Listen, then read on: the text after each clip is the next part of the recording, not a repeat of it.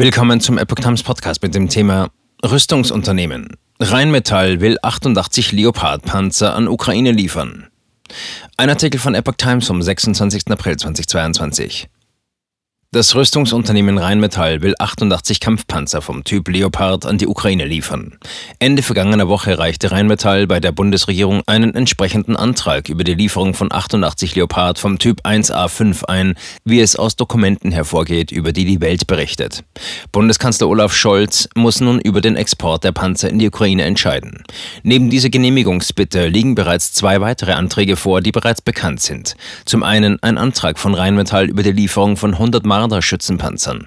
Zum anderen ein Antrag des Rüstungskonzerns Kraus Maffei Wegmann KMW, bei dem es um die Lieferung von 100 Panzerhaubitzen vom Typ PZH 2000 geht. Der Antrag für die 88 Leopard-Panzer wurde demnach in der vergangenen Woche beim Wirtschaftsministerium eingereicht.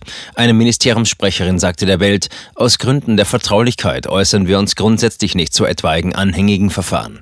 Grundsätzlich gilt bei den Ukraine-Fällen, dass wir hier zügig und konstruktiv handeln. Sobald konkrete Anträge vorliegen, leiten wir alle notwendigen Schritte ein und stimmen sie, wenn erforderlich, im Ressortkreis in den für die Entscheidung zuständigen Gremien ab.